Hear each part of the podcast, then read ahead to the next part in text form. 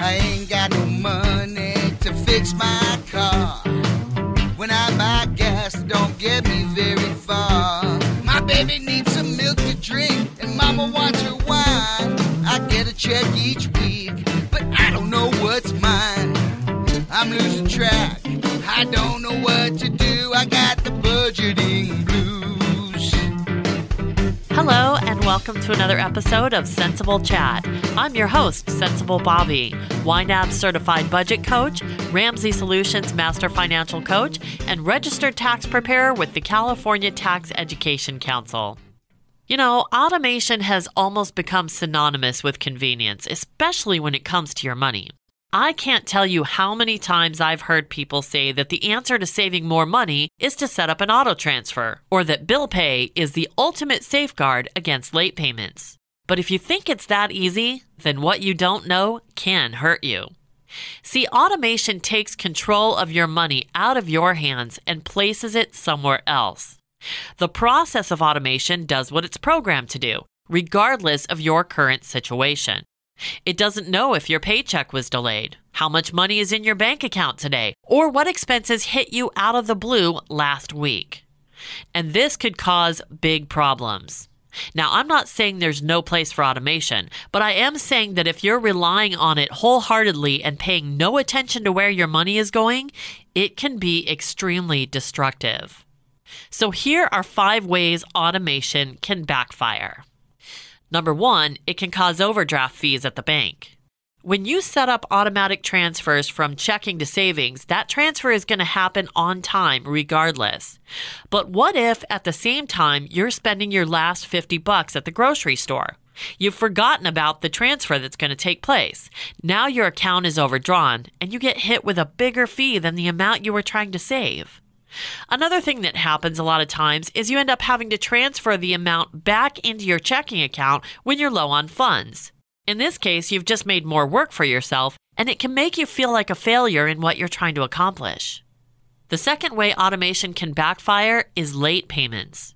If you're using auto bill pay through your bank, which means that your bank is paying all of your bills when you told them to, what happens when the amount of that bill changes? Your bank doesn't know, they're only paying what you told them to.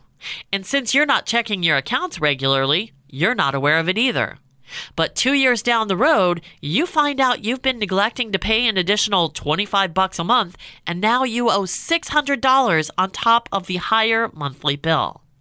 This can be hard to pay, and it can also affect your credit. The third way automation can backfire is overpayment of your bills. This happens when the company is directly pulling its money out of your bank each month, but then they accidentally double bill. If you're not paying attention, you're out that money. And what if you don't have enough money in the bank on the day they take their money to cover that double billing? Now we're back to the overdraft fees from your bank. The fourth way automation can backfire is chaos when tracking your money. Now, you know I am the first person to sing the praises of budgeting apps, especially YNAB. But one of the reasons I love YNAB so much is because it's the only one I've found that gives you the option whether or not to link to your bank account. And I've run into a lot of people who really want to link to their account so they don't have to enter transactions all the time. But there are so many things that can go wrong from that. There are glitches where all of your transactions don't download properly. Sometimes your transactions don't post to the bank right away, which means they can't post into your budgeting app right away, which means you don't have an accurate view of how much money you have in each category to spend.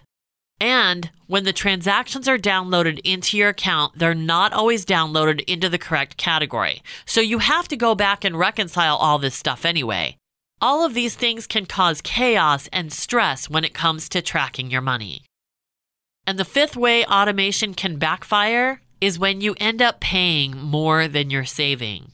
There are a ton of automatic savings apps on the market now, like Acorns or Stash, and they take little bits of your money and throw it into a savings account without you having to think about it. Great, right? But once again, they're deciding when to take it out, how much to take out, and you don't know when this is happening. It could be affecting your bank account in a negative way. Not only that, but you're paying them for this service. And if you're really trying to save, why pay a company for something you can do on your own?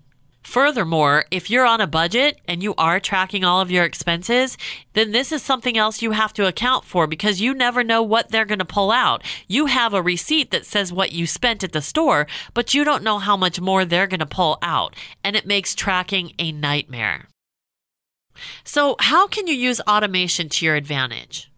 Start by creating your financial picture, which gives you a list of everything you're paying for in a month. Then create your spending plan, which tells you when during the month you need to have money for those different expenses. And you plot these out based on when and how much you're getting paid during the month. Then create your budget, which is the process of following through on the plan that you've made and always knowing at a glance what you have to spend from each category. Then you can use automation to cut out some of the tasks, but never use it to replace paying full attention to what's happening with your money. If you'd like help getting started on your budgeting process, reach out to me and let's chat. You can book a free call at centsiblechat.com. That's sense as in dollars and cents, ablechat.com. Centsiblechat.com. Thanks for joining me today, and until next time, remember do the math, live the life. That does it for this episode of Centsible Chat with your host, Centsible Bobby. Links for all the resources mentioned can be found in the show notes for this episode at centsiblechat.com. That's sensible with a C. While you're there, find your favorite app to be sure and never miss a show. If you need help with your budget or want to share your thoughts, reach out to Sensible Bobby through the contact page at centsiblechat.com. That's sensible with a C.